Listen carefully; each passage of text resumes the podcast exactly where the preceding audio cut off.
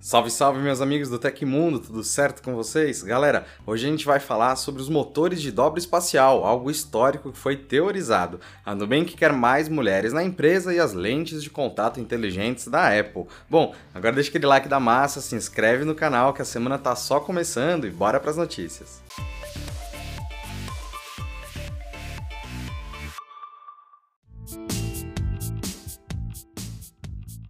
Todo fã de Star Trek sabe quem foi Zefran Cochrane, o inventor do motor de dobra espacial, mas pouca gente sabe, porém, quem é Miguel Alcubierre. Ele é o físico que em 1994 disse que seria possível usar motores de dobra sem entrar em conflito com a teoria da relatividade. Agora, dois físicos anunciaram como fazer isso. Pesquisadores estão cientes da hipótese de Alcubierre, mas não acreditam em motores de dobra dentro da física. Isso, no entanto, não é mais correto. Nossa pesquisa mostrou que existem, na verdade, outras classes de motores de dobra que podem existir segundo a relatividade geral, disse o astrofísico Alexei Bobrik, da Universidade Lund. Massas de grandeza conseguem naturalmente deformar o espaço-tempo. É o que a ciência chama de poço gravitacional, responsável, por exemplo, por curvar a luz.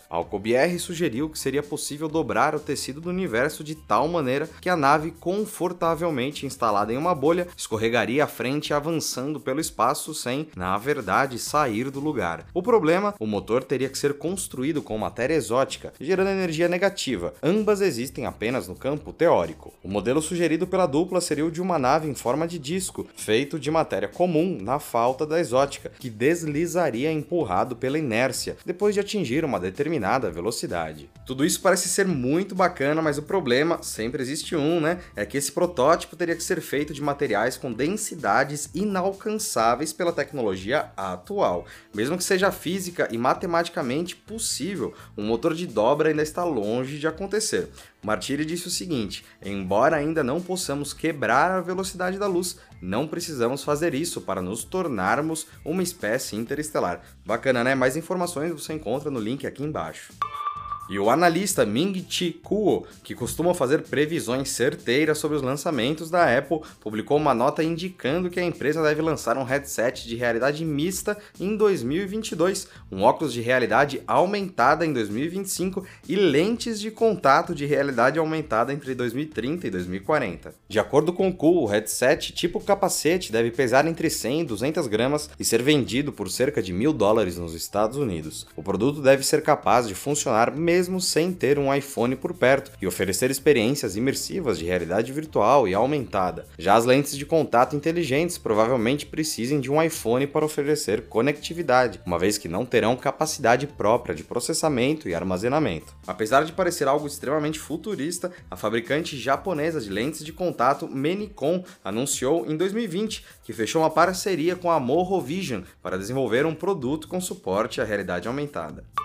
E em comemoração ao Dia Internacional da Mulher, a fintech brasileira Nubank anunciou novas medidas corporativas para ampliar a igualdade e a diversidade no ambiente de gestão da empresa. De acordo com a companhia, o objetivo é contratar 3.300 mulheres para ocuparem cargos de liderança no máximo até 2025, tentando reduzir ainda mais esse prazo. Caso seja de fato cumprida, a meta faria com que ao menos metade dos postos fossem ocupados por elas. Até o momento, mulheres são 41% do total de funcionários, sendo que ocupam 39% dos cargos de gestão do Nubank, com destaque para a cofundadora Cristina Junqueira, que já atua há quase oito anos na instituição. A companhia também oferece licença maternidade por um prazo expandido e revelou que 93% das pessoas que têm filhos optaram pela saída de seis meses. Atualmente, o Nubank já acumula 34 milhões de clientes e tem uma avaliação de mercado que ultrapassa os 25 bilhões de dólares.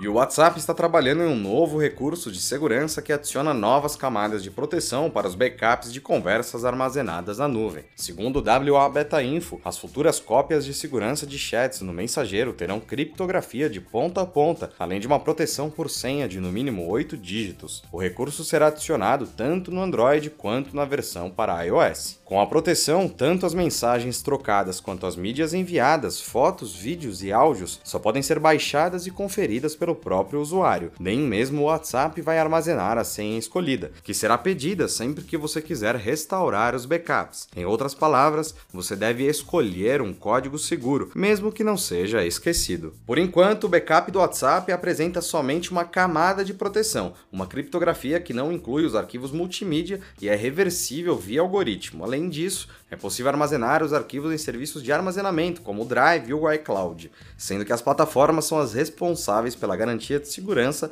nestes casos.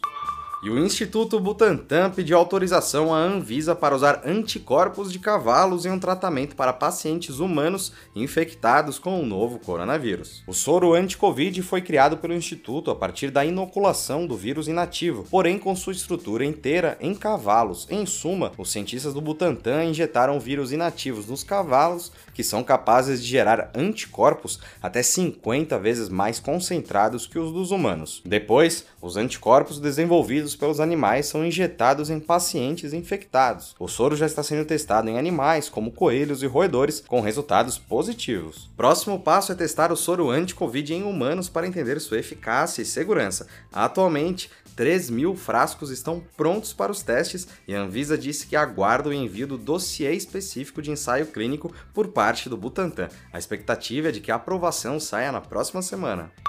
E aconteceu na história da tecnologia. Em 8 de março de 1983, a IBM apresentou o IBM Personal Computer XT, por um preço de 4.995 dólares. Ele possuía um processador Intel 8088, um disco rígido de 10 megas, 8 slots de expansão, porta serial, 128 KB de RAM, 40 KB de ROM, um teclado e uma unidade de disquete dupla face de 360 KB. Hoje também é o Dia das Mulheres e o Tecmundo quer mandar um grande abraço e um super parabéns para todas as mulheres que acompanham a gente aqui todos os dias. Aos homens, vale lembrar que flores não valem de nada. Precisamos de atitudes diárias em prol da igualdade e o combate ao machismo.